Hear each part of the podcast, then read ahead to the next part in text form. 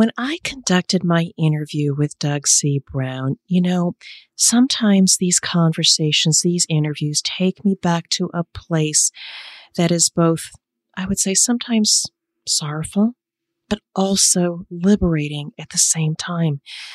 A quick story, you know, growing up, I thought I could write and then the educational system would mark my papers with a B minus. And so I assumed the narrative. I was not a good writer. I put myself in a box with no support system to unleash my truest potential. And now I've written a book. I've written a book that people are reading. And honestly, it was about taking back control knowing that you have the power. And in our conversation, Doug C. Brown talks about resourcefulness and challenging the status quo. Don't own the narrative. Don't put yourself in a box. You have everything from within to achieve your potential. Let's listen. There's not a big difference between a multi six figure business and a seven figure business. But there are differences, and there's certainly a difference from a six figure business to a seven figure business. So, in order to do that, a lot of times we, as the entrepreneur, we have to challenge the status quo of our own head because many people hold themselves back from growing because they lack, let's say, cash or cash flow at that time. But what they really lack is resourcefulness because resources aren't usually the problem being resourceful is the challenge. The bottom line is there's a lot of things that are there that when people are resourceful, they can actually make things happen. But that requires us as leaders in our own business to actually challenge our status quo. Welcome to the Drop In CEO podcast. I'm Deb Coviello, and as the Drop In CEO, I drop into businesses and assume the CEO role to enhance the human element and increase the results they achieve. This podcast is about bringing you conversations with expert guests who have achieved their greatest results built on a strong foundation of purpose, values, and elevating people. If you're a business leader, entrepreneur, or even just getting started in business, join us as we build the skills you need to achieve your goals. Hello, I am Deb Coviello, founder of Illumination Partners, and I am grateful that you have joined us for another episode of the Drop In CEO podcast. I have the good fortune week over week speaking to amazing leaders and share their insights with you. If you like this episode, I would appreciate please subscribe, rate, review, so we can continue to bring you great programming. And now it is my honor, really my honor to share the mic with my fantastic guest, Doug C. Brown. Doug is a highly acclaimed sales revenue growth expert and international best-selling author. He has coached, consulted, and advised thousands of people in business as well as companies including Enterprise Rent-A-Car, Nationwide, Intuit, Procter & Gamble, CBS Television, and many others. And he has collected an impressive amount of experience uh, in various fields, especially in sales. And he has served as an independent president of sales and training for Tony Robbins, Chet Holmes, Russ Whitney, and others. And finally, he has generated over 5 mil, 500 million in sales. His last client made 3 million in five weeks. And his most outstanding professional achievement is increasing the company's close rate by over 800% and the revenue growth over 116% in four months. And probably most important, he is a 12 year veteran of the U.S. Army and a proud father of two wonderful daughters. It is my pleasure to welcome you to the show. Thank you, Deb. It's a pleasure to be here. And uh, that introduction made me sound pretty important. So I appreciate that. you know, Doug, you are important because during our discovery call, your insights about, you talk about selling with value, mm-hmm. you talk about sales and really what it takes to be successful. It is not that hard. It, you break it down so wonderfully. And you know, the other thing that made you really interesting is your backstory about sales and your daughters, your daughter, Jacqueline sold you, pitched you, and introduced you to me mm-hmm. as somebody that would be of value. So what you do has transcended into your family. She positioned you as somebody of value that I should speak to. So I'm grateful for that grateful for the conversation and would love for you to share your story, your personal story, your business journey, and the work that you're doing now. Okay. Yeah. I, um, and thank you for the compliment on Jacqueline. Her sister is equally as skilled in, in communication as she is. I, you know, I started working when I was three years old. So I worked for my father's business. I would sweep floors all week long throughout his, he had an industrial machinery repair company. I would be there and, you know, I'd hang out with him and, and uh, the rest of the people. And I made 25 cents a week. And it was the best job I think I ever had, right? So when it came down to it, I got to hang out with my father and my family. And on penny candy day at the end of the week, I had 25 cents. So I was pretty popular amongst my friends, you know, three, four, five year olds. So I did that. My dad actually put us out in front of clients when we were about five and a half or six. And I don't know if it was by design. I don't know if he just was trying to teach us something. I, I, I, never had the chance to ask him after I've thought about it, but you know, maybe he just needed low cost labor. I don't know. But the point being is I learned a lot. I learned how to write orders. I learned how to talk to people. I learned how to do, you know, flipping numbers in my head, looking at production, all that stuff from a very early age. And I uh, worked with my father's business and had some sideline companies all the way through school. Then my father actually had a heart attack and I ended up running his business when I was 17 years old. My other brothers are older than I am, significantly older, and they had been out on their own uh, doing things. So it was it was a great experience working with my dad, and I think that's really what kind of put the foundation together, as well as my mother. My mother was more the salesperson in the in the family. She used to sell Avon. Uh, she was a nurse, and she used to do Avon and she used to make really great money back then in Avon. And I remember helping her, you know, with the commissions and figuring out what the numbers are and seeing all the cash at the end of the week. And it really kind of sparked my my imagination around, okay, maybe working for an hourly wage is probably not the thing to do. And how do I get leverage out of that? So that kind of continued on. I went into the military at 19, had 35 companies over my lifetime. Some I started very young.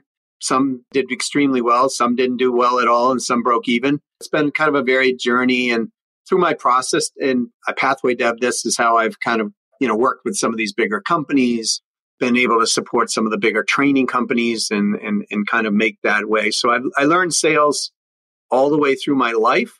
And then I re- realized later on, oh, there's something formalized that I could actually put my self into, and that's how uh, that's how I uh, started growing with sales revenue growth and helping companies grow. Because I would look at businesses and I'd go, "Wait a minute, this doesn't just seem right." But a lot of this is from the the upbringing that I had, and we would correct it and magically their businesses would grow. And thank you for all of that as a, you know, technical professional. Ooh, sales. They don't teach us that. You know, when we're giving presentations, it's about the information and the technical credibility and feasibility and risks and opportunities. But you know what? I kind of wonder in how we deliver messaging and how we connect with humans. Could they have better prepared a technical person for the sales role? But my question is then, because you're obviously servicing many, but there are others who have not leveraged your skills. What are typically the pain points that a CEO or a senior person in the sales area is feeling that they just can't see for themselves? Where you come in and you see the opportunity and you help them through that transition. What's an example or, or how are they feeling? Who's that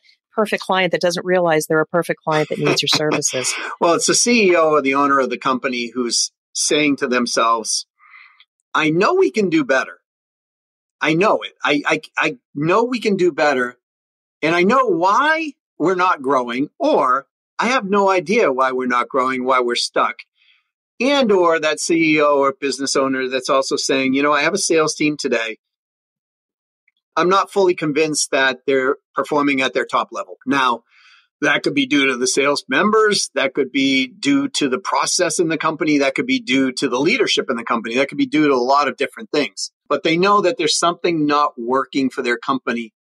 And it never ceases to amaze me because they're immersed in the company day to day. They can't see certain things that an outside point of eyes who's skilled in growing companies can actually see. And so that's usually what happens. I come in there and I look at the company and I go, okay, you're doing these things great. You could optimize these three out of the seven, and you're missing two. And that's usually what happens. I just had this happen. Um, when was it? Three days ago, actually, with a with a client. They They had no referrals going on in the companies at all for years. So I'm like, hey guys, why don't you uh, put a referral program in? On, they haven't even put an active one in yet. In their first two days, they got 21 referrals. Money on the table, untapped potential. Mm-hmm. So what else are they typically missing? So you talk about people, process, and leadership. Just curious. I mean, what's a, what's an example of somebody that you've recently worked with, or or anybody that maybe they were not willing to change or try what you did, but you were able to help them because that too could be with the leader that maybe they're holding back the opportunity. Well, the leader is generally the person holding back the opportunity. You know, a lot of times I have to have that conversation because being an entrepreneur myself, I understand some of the complexities that they face. But typically what happens is a lot of owners in, I'll say smaller companies, and in my world, kind of a smaller company is like five to 15 million uh, in revenue, they've, you know, they were the person who started the company. They grew that company to whatever. So it's their baby and they have a hard time letting go because they don't have places of safety that they can actually let go and get feedback and mechanisms on the process. So they'll tend to do things like try to be the CEO and the sales manager and the head of operations all at one time. Essentially, what they've done is built a business on their back. Even though they're doing, you know, so say $15 million, they have some cash and usually cash reserves, but they don't have freedom and you know so their personal life is suffering in many ways. Many times it's it's that type of thing or they're holding on so tight and they're so afraid of letting go that they're micromanaging people to the point where they their people can't even grow or you know won't even uh, contribute ideas because they're afraid of retribution from from somebody going in, in, in that direction. So there's a lot of lot of reasons. Somebody um, a very successful guy uh, last week actually said this to me and i agree he said, you know, as a CEO of a company or an owner of a company, if you're going to run the run the game, you got to reinvent yourself every three to five years. You got to become a new person in order for your company to grow. It'll get stuck. And this is a guy who's built several, um, you know, multi eight figure companies. So I agree with him, and I think that's where the leaders get stuck. And they, you know, and they sometimes it's childhood wounds that they're, you know, still having to heal or whatever it is, but bottom line is it, that usually is a is a uh, a bottleneck in the companies. You I'll just share, you've hit a home run with me because that's something very interesting. I was in a corporate role two and a half years. I transitioned or reinvented myself into learning what it was like to be a business owner, create value, find customers, get referrals, and start learning about what it takes to run a business, making key decisions from an operations to cash flow to sales and development and marketing. And, you know, I then come across people who have already been entrepreneurs, consultants for many years, successful, and referrals would come come in. And then they hit a place where they're stuck. And some people have been referred to me to talk to Deb. She reinvented herself. And I find that it's either in their mind or in the processes they followed before. At right. some point, conditions change and they can't help it. So they can't complain about the outside world. They have to change in order to accommodate what has changed in their environment. Do you see that as well? I absolutely see that as well. And, you know, I, I, bet I wasn't there, but I bet someone said to their son or daughter, you know, you learn how to fix the steam engine and man, you'll be set for life, right? It's, it's one of those type of comments. When we start up a business, so if we start a business, you know, I always teach start, stable, grow, scale, right? That's, that's kind of the pathway. Most people are trying to scale a business before they have it stable. Most people are trying to scale a business before they grow it or they're trying to do all of it at one time. So we have to set a firm foundation into a company before we start scaling it if we want to grow with sanity. If we don't want to grow with sanity, then just sell away, right? Um, but eventually it'll hit some type of critical mass where somebody's going to, you know, something's going to implode or get stuck or whatever. And usually it goes back to exactly what you said. And it doesn't necessarily mean it's the CEO or the business owner solely.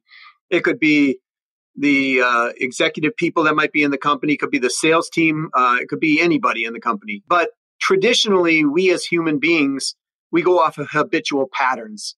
And those patterns are those things that we learn from a very early age. So as much as I loved working with my dad, my dad was the type of guy who built a business on his back.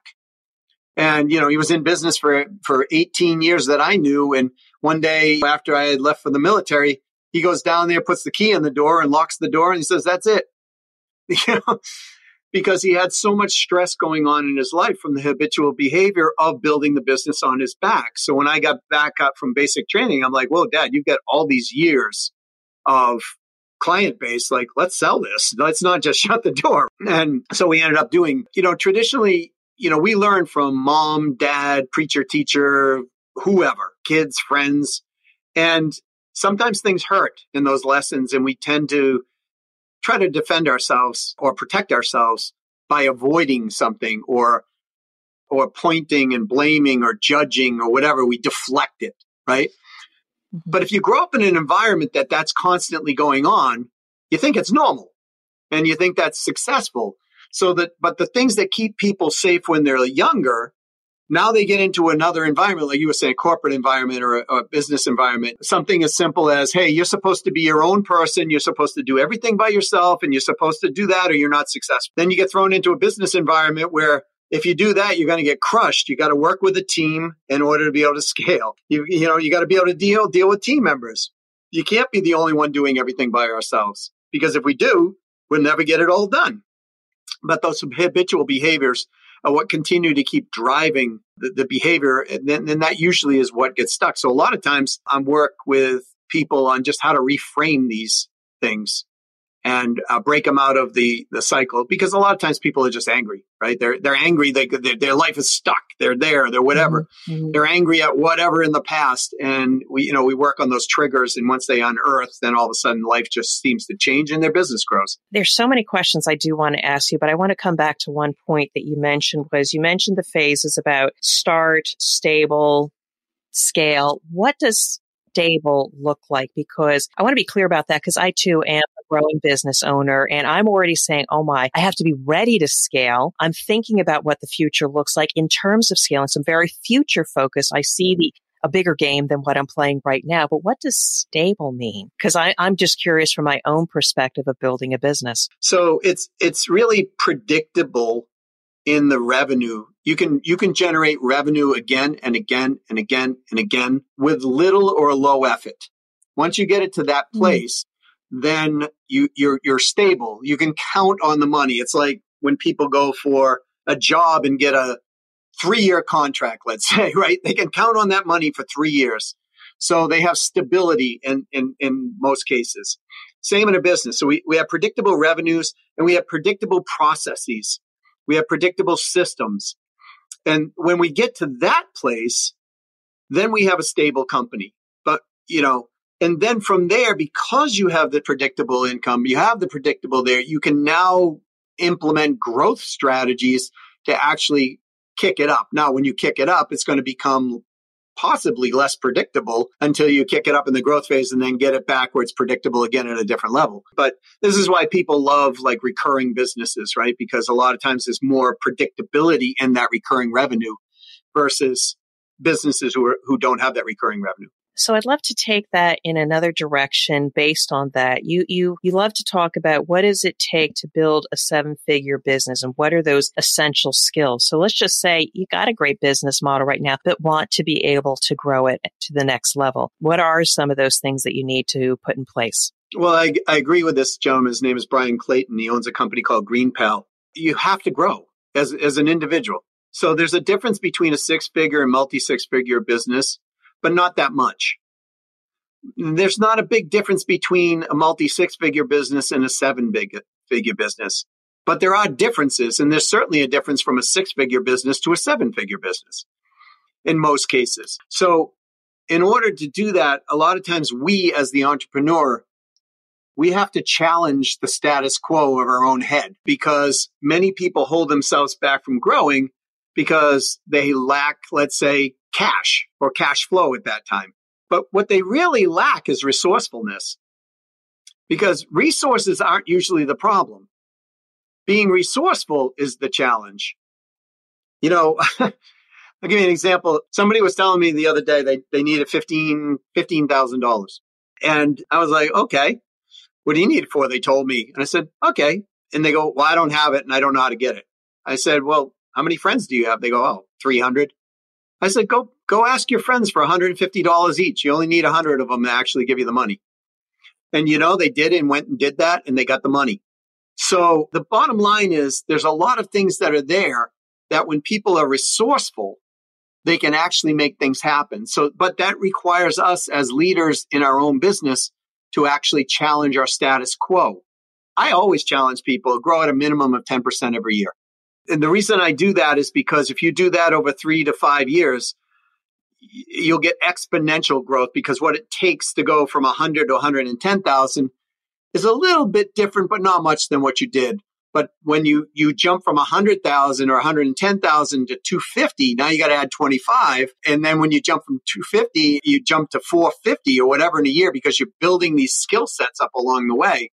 It's a fun game and that's that's the one one of the games I used to get to you know my first company to a million dollars was just keep growing by ten percent a year, and it never grew by ten percent a year. It always grew by more be, uh, because of the skill sets that I was getting. So fix our mind. Second thing would be we've got to we've got to work on the skill sets of the the people and the in the process uh, has to be in alignment. And those skill sets sometimes of the people are ourselves. And I think also that you know knowing what we're never going to be good at because we just don't like it and learning how to do it, but not doing it ourselves. Right? So, like, I'll give you an example. I absolutely hate accounting. you know, I'm not that guy. You too, huh? Okay. now, I don't hate accountants and I don't hate accountancy. I just don't want to be an accountant. But I need to understand what the numbers are in my business or in a client's business in order to affect the growth. So I sit down and I read books and I do all this stuff. And I'm like, oh my gosh, just push me off a bridge. I don't want to keep reading this stuff, but I force myself to do it. Uh, there's a gentleman, his name is Ray Zinn, and he's from, he was the longest standing CEO in Silicon Valley. And I had the pleasure of being able to talk with him several times.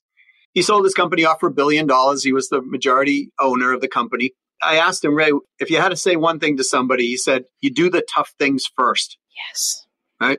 Yes. I think that's very sage advice from a gentleman who, when I was talking with him, he's like, hold on, I got to confirm the confirmation for the, the, the, new, the new jet that is coming through. he, he wanted a private jet, so he bought a $3 million jet. So smart guy. I really, really, really respect him and people like that. And I think the last thing is, not only we got to learn and change our own, but we need to get mentors and outside relationships like Deb, like yourself, who can see the outside perspective that we can't see. You know, we might be driving in the car together and we're going along having a good time. And then somebody pulls up next to us and goes, Hey, hey, hey, hey, roll down your window. You roll it down. You go, the back tire is almost flat. And we're like, really? I didn't know that. So they can see from outside the vehicle a different picture than we can see from inside the vehicle. And, and entrepreneurs in general tend to get themselves stuck in that and they're not willing to invest in mentors. I constantly invest in mentors because they know more than I do and it just keeps raising the bar. And again, 10% minimum growth every year. So I talk about that in my book, The CEO's Compass, to get an outside perspective and mentorship because mentorship advocates, they can see things that you just can't see and they can provide you the insight or ask you questions to try to find the answers yourself. So very, very helpful. And you brought up a couple things myself. I've starting a business owner. I'm not quite up to your small size, your five, you know, two to five million, but I'll get there, I believe. But you know what? I had to update my own website. I had to do everything in Google spreadsheets just to understand the ins and outs, create my own scripts for my own business development process. But you know what? After some consistency and seeing what's working, I'm starting to automate it because ultimately I don't need to be doing that because that's not the best use of my time. It's doing stuff like that, connecting with people to help other people with business. So I so appreciate that. Deb, I have a question for you. Sure. Do you, do you have a lot of coaches or consultants that listen to this podcast?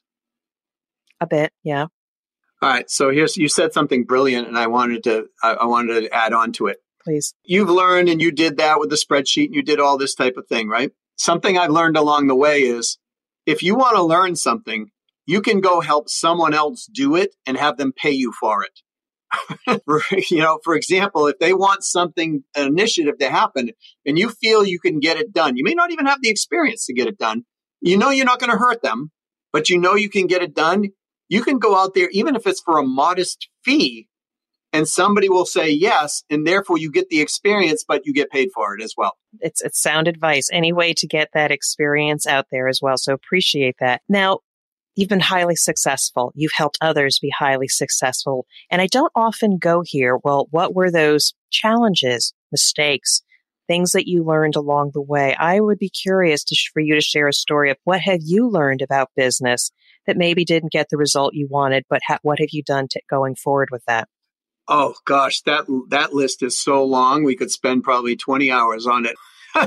but a couple of them I can tell you right now here's the here's one thing that I had to learn. It took me a long time to learn it, but the market dictates what we sell. The market dictates what we sell, you know, because we as entrepreneurs always think, oh, we can monetize this. That'll work. This will work. You know, we're always optimists. We always got happy ears, right? We're like hearing what we want to hear. But what I've learned over the years is that no matter what you go into, if you figure out what the market wants and how they want it in their language that they speak, then you can create a better product because you're giving them exactly what they want. And guess what? They'll buy it quicker. they'll they'll tend to pay more for it without pushback. And it, there's just a whole bunch of wonderful stuff to, to be done. That is one thing that I've learned. The other thing is that if you don't do that type of market research ahead of time, you may go do dumb things like invest you know, in my case, $600,000 into an idea that just damn never worked. And for some people, 600,000 is like, oh, it was for me. For other people, it'd be like, okay, well, we do that every month anyways. We invest that, we lose it, right? It really depends on the level of the company. But the bottom line is that you really want to figure out what you do and you do not want to mm, just plunge head into something without testing it first if I had tested that market prior to, even if I didn't know what they did, I wouldn't have spent the $600,000. But I was so geared to make this work, right? So I know that people listening probably can relate to some of this story, maybe on different levels, but certainly know the market, do the research ahead of time. And at all costs, if you don't know, if you're going into a new product or a new service, test the market first because I could have tested that for $10,000 and saved myself 590,000.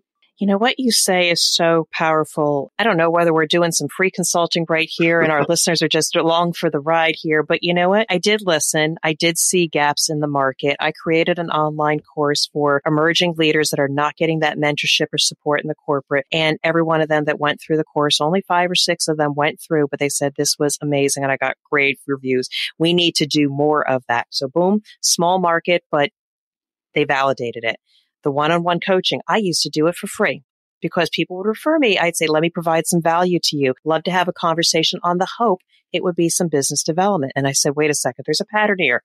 They keep coming to me for some advice. I'll give a little value, but you know what? We need to monetize that. But the market validated it, started offering that. Boom, people are coming. So it's very interesting what you say. Test it. Don't worry if there's only one or two or three, but if there's strong validation, maybe invest a little bit more. Very, very powerful. So if somebody is about to, I don't know, take the plunge into being an entrepreneur or they're about to take that next step, even if they don't connect with you, what are a couple few things they should be doing to either, I don't know, stabilize the business, do something to improve sales because you're an expert in sales. What could they do now before maybe they even reach out to you? There's three or four questions in there, so I'm going to try to answer. Look, if they're just starting a business out, don't be in a rush. do the do the research first as we just talked about, right? Figure out do you have a really solid business? And second thing is don't complicate the plan. These people who say, you know, you need a 37 page business plan. For, No, you need one page. Just write down what you want to accomplish in year one and then look at year one. You can certainly have a vision for year 10. The third thing would be anything you enter into a business, you better be prepared to marry it because it is long term in most cases. And the divorce is really expensive if you don't do it right. So if you plan on marrying it, that means you're going to build it for the long term. Now, maybe you sell it, maybe you don't. But the reality is that if you don't sell it, you're building it for the long term. So don't be in such a rush. You know, a lot of times new entrepreneurs, especially starting up, they're like, oh my God, I got to make $500,000 in my first year or whatever, right? And they've never made $500,000 in their life ever. And it doesn't mean that they can't do it. It just means that let's get the benchmark for what we need year one. If it's 200, great. Let's go for 500, but no, we have to hit the 200 and build a plan. So I, I think that would be that for, for people starting up and for people starting up and people in business. One of the big mistakes that a lot of people make in not growing their sales, I'll plug myself, besides hiring me. Um, no, one of the, no, not hiring me, I should say, not hiring me, but the massive prospecting. Like prospecting, people are not prospecting enough. And, you know, they think they are. I just did, did an assessment on a company the other day and I asked the, the reps, how many, how many, uh, people are you talking to a week? Oh, five to 10. I'm like, all week? They're like, yeah, five to 10. I'm like, you're 30% at quota. Do you think there's a correlation here? so they're like, well, that make that makes sense. So what, what I found is people don't know how to prospect in a consistent basis. So therefore they're afraid of it. So they don't actually do it. And I would challenge anybody that's listening to this to go get six new methods over the next 12 months of how you're going to go after and get new business and put them into play and up your game of prospecting because you and I were talking about the pandemic earlier on, how it's now starting to kind of stabilize and, and kind of, you know, life starting to get back to normal in the United States. Well, guess what? A lot of people and a lot of companies still think things are going on and, and they've been pulling back for a year and a half or two. And if you, as their competition, put the pedal down and go out and talk to all the people who could possibly buy in, in the market, when this market does turn around, and every single market always does, we're going to be top of mind and they're going to come to us in, in, in, in big droves. So the last time the real estate market turned, uh, Deb, I, uh, a construction company came to me. They were doing 15 million a year. And they said to me, what should we do? We're going we're going to lay off our staff. We're going to pull back, blah, blah. They said, what do you think? I go, that's really not probably a smart idea. They said, well, what do you mean? I said, you need to do the opposite. I said, because what you're doing is what your competitors are doing. And all the people that you wanted to hire are all going to be out there looking for jobs at this point. And there are buyers today. We, yeah, it might be, you know, 50% harder to get them, but they're there. So let's go out and let's blaze a trail for the next year, year and a half or so. And they went from 15 million to 150 million in two years. The bottom line is massive prospecting. Great advice. And you know what? Our listeners were just along for the ride. It was tremendous advice for me, but I know our listeners are going to take pieces of what you said. Prospecting, it should be just part of everything we do, whether we're in sales, trying to build, I don't know, meet people in the neighborhood, build a community, human connection. That's what it's about because ultimately that's going to come back and help you. I have loved, loved this conversation because if nothing else, you validated the journey I'm on with building a business. But I know business leaders and hopefully CEOs that know something is just not right they should connect with you. Are there any last closing thoughts or things you want to plug shamelessly about you and who you can serve? I love the plugging shamelessly thing. That's awesome. Yeah, I wrote a book. I think people should go read the book. I, I was, I've been shocked, honestly. I, have written four books in my life. I never released them. And then um, my now wife came to me one time and she said, Hey, you just wrote a new book. She, she said, On what? I said, On human communication and objections for sales objections or just objections in general. She goes, Oh, that's an interesting topic. She goes, Can I look at your manuscript? I said, Yeah, yeah, yeah, yeah, yeah. And so, you know, she looked at it and she goes, Wait a minute, this book looks older. I said, Oh, yeah, I, I wrote it two years ago. I just rewrote it. And she goes, Let me ask you a question. And so she started going through the process that I was teaching in the book. And, and her final closing question for me was, did you, uh, you know, first question was, Doug, why did you do this? Why did you write this book? And I said, I wanted to help people because, you know, aside from gathering leads, usually the pushback that they get in the sales process is the number two thing that really kind of you know sets them and sits them down from from gaining the sale. They don't know how to handle the communication that's going on. She goes, "Oh, that makes a lot of sense." And then at the end of her questioning, she asked me, "So I have a question." And I said, "What, hon?" She goes, "How are you ever going to help people unless you release this book?" And so two months later, the book went into publication and went out there and, and, became a number one bestseller in four countries. And I just had somebody, you know, I've had this happen three or four times in the last couple months. But somebody put this, they, they actually buy the books and they actually make every one of their employees read it. And so it's part of the fabric of their life. So you never know, you know, when you put something out there. So the book's called Win Win Selling Unlocking the Power of Profitability by Resolving Objections and it's by Doug C. Brown. And uh, you can get the book at winwinsellingbook.com if you want to go get that there. And, uh, you know, if people want to get a hold of me, you know, Doug Brown 1234 is my LinkedIn. Doug at businesssuccessfactors.com is my email.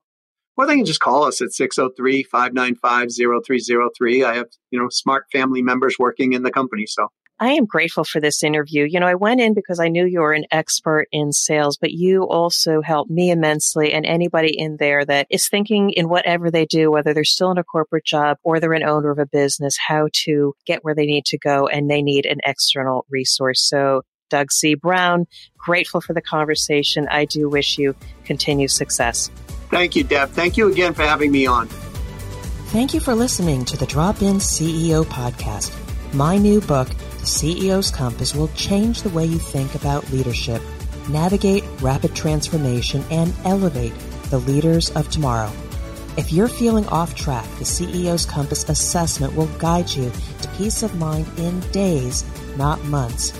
You can learn more about the CEO's Compass by visiting my website at dropinceo.com. Now go out and lead, inspire, and achieve your goals.